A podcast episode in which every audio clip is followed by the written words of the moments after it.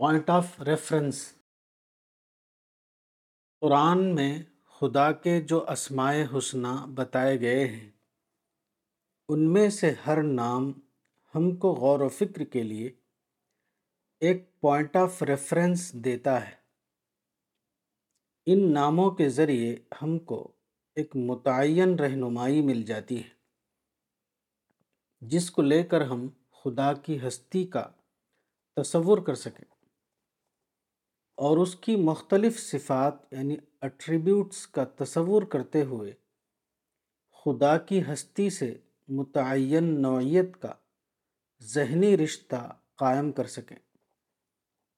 خدا سے اسی تعلق کا نام معرفت ہے۔ یہی وجہ ہے کہ قرآن میں جہاں یہ بتایا گیا ہے کہ خدا کے لیے تمام اچھے نام ہیں۔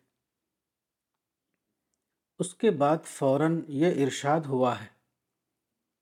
بس تم انہی اچھے ناموں سے خدا کو پکارو اور ان لوگوں کو چھوڑ دو جو خدا کے ناموں میں کجروی کرتے ہیں۔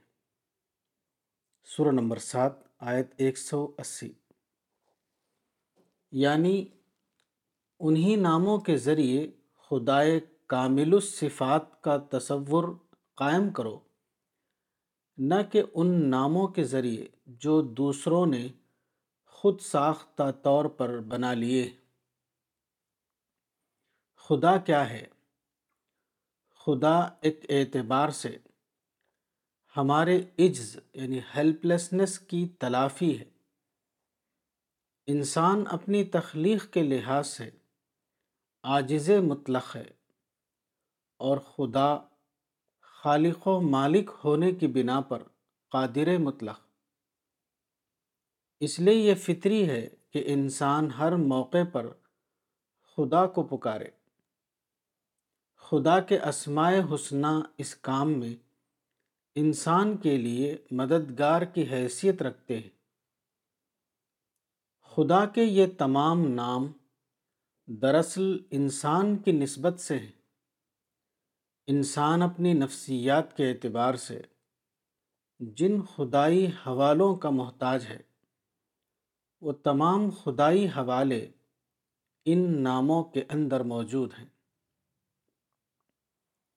آدمی کے اندر جب بھی اپنے عجز، اپنی عبدیت اور اپنی حیثیت انسانی کے اعتبار سے کوئی جذبہ جاگتا ہے، تو یہ خدائی نام اس کو فوراً ایک رہنما لفظ دے دیتے۔ ہیں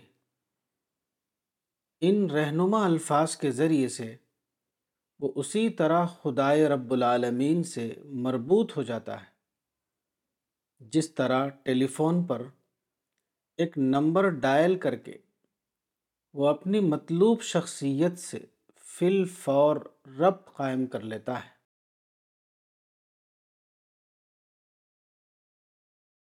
کتاب اسماء حسنہ مولانا وحید الدین خان صفحہ نمبر اٹھارہ۔